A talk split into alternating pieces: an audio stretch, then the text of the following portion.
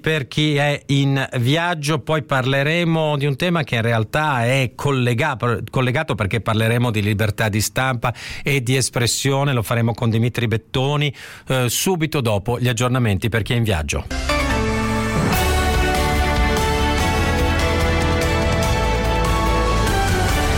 Europa Europa. E ancora ben ritrovati dunque cari ascoltatori dopo aver parlato a lungo di quanto accade proprio in queste ore eh, a Varsavia in tutta la Polonia, un voto assolutamente importante nell'ambito eh, di un contesto di elezioni che appunto sono state anche citate, in particolare su quello della eh, vicina Slovacchia, sugli sviluppi che riguardano l'Ucraina in un mondo che cambia rapidamente e che ovviamente anche nel corso della settimana ha spostato la sua attenzione in gran parte, l'avrete notato, l'Ucraina è quasi sparita eh, dai media internazionali ed italiani, eh, sopraffatta la vicenda dalla crisi terribile eh, in Medio Oriente. Ma ritorniamo invece su un tema che eh, che si lega a tutto questo e di cui abbiamo eh, parlato anche di recente, che riguarda la libertà di espressione, l'informazione, la libertà di stampa, il tutto in un contesto europeo. Allora ci aiuta in questo senso Dimitri Bettoni, che è ricercatore dell'Osservatorio Balcani e Caucaso. Intanto Dimitri, buongiorno e grazie di essere con noi. Buongiorno a voi e grazie mille dell'invito. Allora, vorrei subito chiederti di aiutarci a raccontaci che cosa avete in cantiere per la prossima settimana. Quindi c'è un evento importante che può anche essere seguito online, poi andiamo ad alcune domande sul tema. Prego. Sì, esatto. Settimana prossima, martedì 17, in particolare Osservatorio Balcani Caucaso Transeuropa ha organizzato a Roma, eh, presso l'Associazione della Stampa Estera in Italia, una grande conferenza, un giorno di dibattiti con giornalisti, accademici, eh, politici e ricercatori coinvolti dedicati al, diciamo così, gli equilibri tra il mondo dei media e quello della democrazia. È un appuntamento che, dove noi cerchiamo di concentrare i grandi temi che riguardano il mondo dell'informazione e del giornalismo, in particolare nel contesto europeo, ma con un'attenzione anche a quello che è il sud dell'Europa e abbiamo strutturato l'appuntamento in tre diciamo così, sessioni, ciascuna delle quali va ad analizzare un po' quelli che sono i, i, problemi cardine attorno a cui eh, stiamo ragionando in questi, in questi tempi. Problemi che, primo... scusa, che sì. come abbiamo sentito anche eh, toccano per esempio la Polonia, di cui abbiamo parlato prima, toccano in maniera diversa i paesi europei. Quando dici il sud dell'Europa immagino la Turchia, paesi che non fanno parte dell'Unione ma che ovviamente hanno a che fare con l'Unione. In realtà parlo anche di paesi che sono pienamente parte dell'Unione, okay. penso al caso italiano stesso o alla Grecia, paesi su cui stiamo lavorando come osservatorio in particolar modo, penso a paesi che sono sul percorso di adesione dell'Unione Europea come eh, l'Albania ad esempio certo. e poi sicuramente i paesi che non sono ancora parte del progetto europeo eh, ma che in qualche modo sono influenzati dai percorsi Assolutamente. Allora Dimitri ti chiedo di fare un, riprendere un po' il percorso, ma partendo da una domanda che se vuoi banale, ma è importante rivolgerla a chi si occupa di questi temi in maniera sistematica, qual è lo stato dell'arte, della libertà di stampa, della libertà di espressione, dunque dell'informazione eh, in Europa secondo il vostro osservatorio?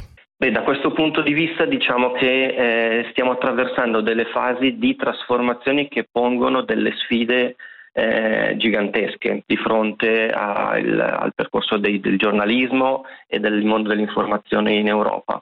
Sicuramente la trasformazione tecnologica è la prima di queste sta proprio impattando anche la sostenibilità economica del mondo dei media. La seconda è diciamo, di natura più politica e riguarda proprio il rapporto tra Stato e giornalismo, tra governi e giornalismo. In questo senso, se da un lato ci sono decisamente progressi in quello che è la capacità del giornalismo di trarre nuove opportunità da questi cambiamenti, in particolare quelli tecnologici, dall'altro ci sono sfide e problemi molto, molto grossi.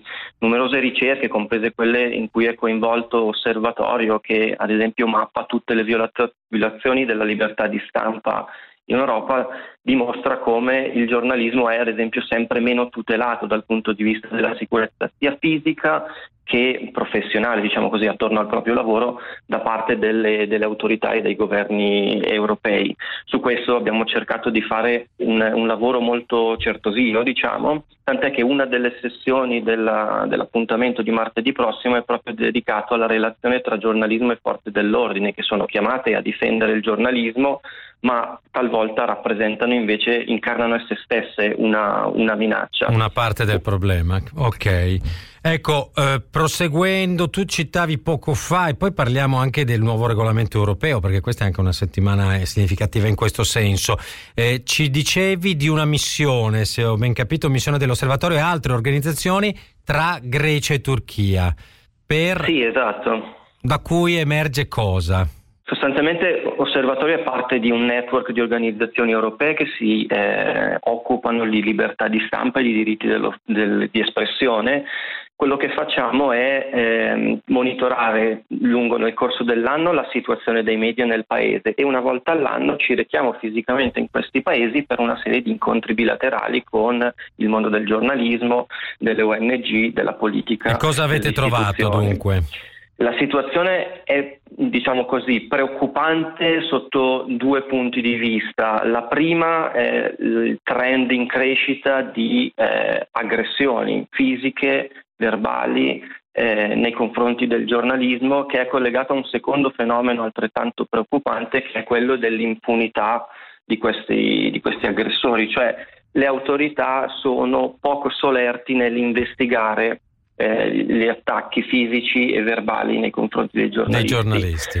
La, la, seconda eh, problematica riguarda un po' quello che è il tema della disinformazione che i governi tendono, diciamo così, a strumentalizzare per propri scopi eh, politici e, ed elettorali. Questo è particolarmente evidente, ad esempio, in Turchia con l'ultima legge sulla disinformazione. L'ultima questione importante sul tavolo è quella della protezione della confidenzialità delle fonti, che è uno dei carni nel funzionamento del giornalismo e le nuove tecnologie a disposizione, ad esempio delle forze di polizia o dei servizi segreti, sono eh, utilizzate ai noi anche per la violazione della confidenzialità delle fonti. E questo è tra l'altro un problema perché poi è difficile ottenere eh, di fronte ad un giudice giustizia rispetto a, queste, a, questi abusi. A questi abusi. Con Dimitri Bettoni, lo ricordo, adesso abbiamo ancora due minuti e mezzo, ma ti voglio chiedere eh, una riflessione su il nuovo regolamento europeo, dunque che era atteso da tempo, che affronta alcune delle questioni annose, dunque dove sono stati fatti dei passi avanti, dove invece ancora le cose non funzionano. Dimitri. Il regolamento ha un obiettivo che è quello di armonizzare diciamo così, il quadro normativo all'interno del mercato europeo.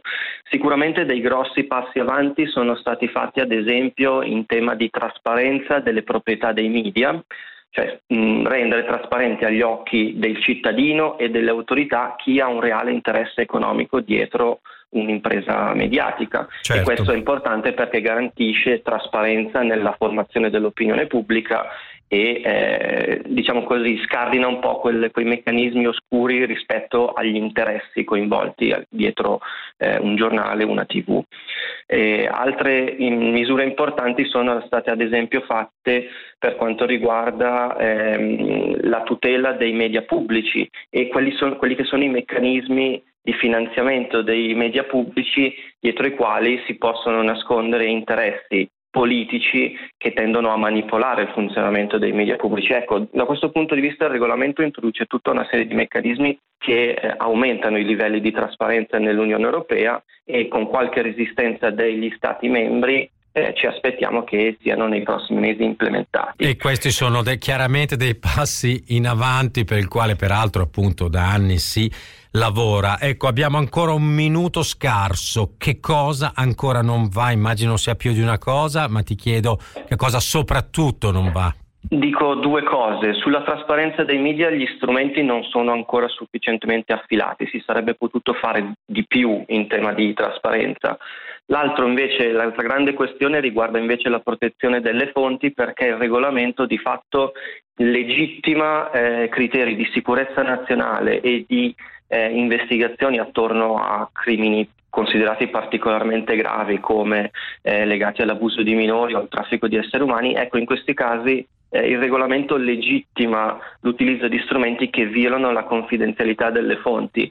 Il problema è che non c'è mai stata una dimostrazione empirica e numerica di quanto questa violazione sia importante per le indagini e in realtà noi sappiamo dalla ricerca accademica e dal lavoro giornalistico che queste eccezioni conducono invece all'abuso nei confronti della professione giornalistica e il fatto che un regolamento europeo per la prima volta legittimi questi abusi è per noi eh, fonte di grandissima preoccupazione. Poiché è chiaro altrettanto che meno un paese diciamo, coltiva forme di, de, democratiche di comunicazione con i media, più sarà eh, portato ad accedere alla possibilità eh, appunto introdotto dal concetto di sicurezza nazionale così eh, generale. Grazie a Dimitri Bettoni, lo ricordo ancora, ricercatore Osservatorio Balcani e Caucaso, dunque buon lavoro, potete anche googolare, lo dico agli ascoltatori, eh, appunto, Osservatorio Balcani e Caucaso anche per riprendere il filo con questi appuntamenti eh, della prossima settimana che riguarda dunque l'informazione, che riguarda tutti i cittadini europei o non so, e non solo. Grazie ancora di essere stato con noi. Grazie a voi, buona giornata.